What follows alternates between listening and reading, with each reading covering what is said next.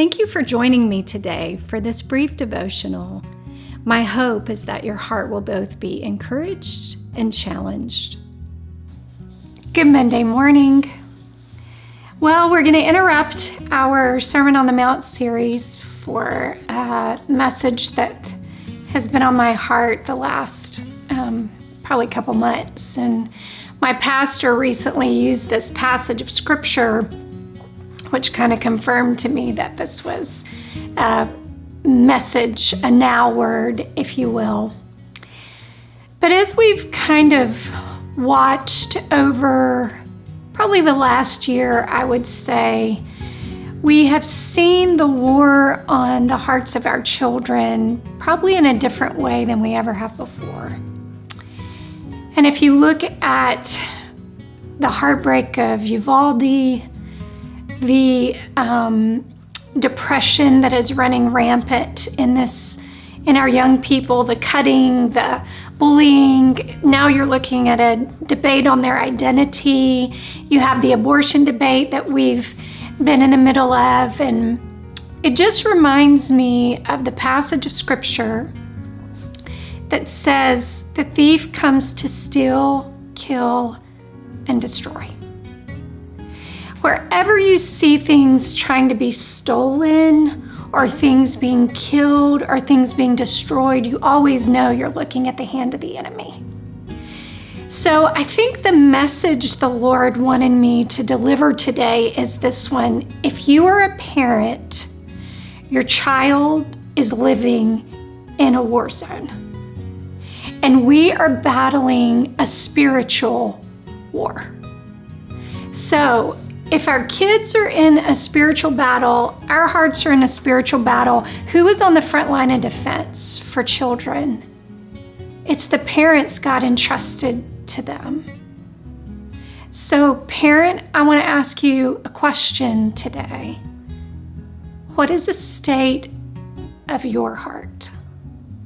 Because a child needs your heart to be fully engaged in the spiritual warfare going on for theirs.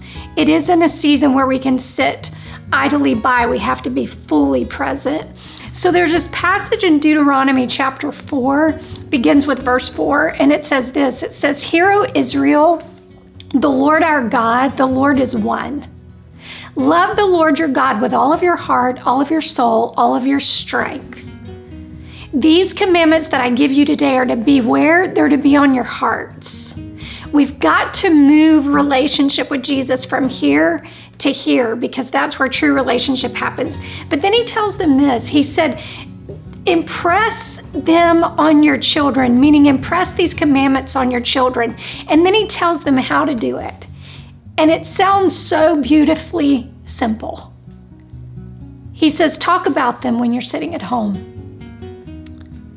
or when you walk along the road, when you lie down, when you get up. He's saying, I just want you to let children enter your world of your relationship with Jesus Christ. I want you to bring them into what relationship, everyday relationship with Jesus Christ looks like. Well, how can we do that if you and I aren't walking in relationship with Jesus Christ? So, what does that mean for us? Well, it makes me think about Revelation chapter 2. It's the second letter to um, the church, or forgive me, it's one of the letters to the churches in Revelation.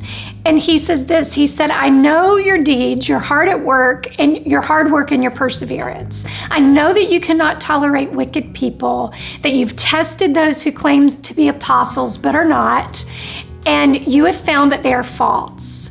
It says, You have persevered and have endured hardships for my name, and you've not grown weary. So he sees all these wonderful things that they've done. But then he says this Yet I hold this against you. You've forgotten the love that you had at first. So, parent, what does your love relationship with Jesus look like right now? Be honest with yourself. Is He still first in your life? We cannot give what we do not have.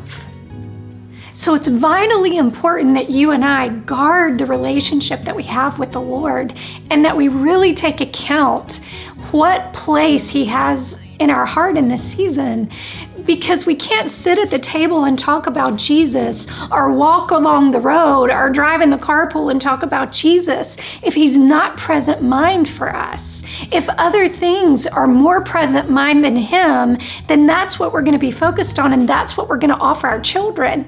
But we have to remember our children are living in a war. We're all living in a war, so we cannot act like we're just living in Narnia when when that's not where we are yet. We are here in this life battling a war, but do you know what? We have been given a skill of war. And that resides in the power of the Holy Spirit. So you and I, as parents, need to live full of the power of the Holy Spirit. I don't care what your background is. This is not a time to be afraid of the Holy Spirit. This is a time to say, Lord, I want everything the Holy Spirit has to give me. Isaiah 11 gives us the sevenfold characteristics of the Holy Spirit, and one of them is wisdom. And wisdom means skill of war. So you and I need the Holy Spirit in this season of our life. So on this Monday morning, I'm just challenging all of us, myself included. Where am I in my love relationship with Jesus Christ? Because I can't pass what I don't have. And second, am I living full of the Holy Spirit, accessing all that He has for me? So that I can tell my children about Jesus when I'm sitting down or when I'm walking by the way. That's something for all of us to ponder on this Monday morning. If your heart was encouraged today, please know that we have many other resources available for you. You can discover all of those at reclaiminghearts.org.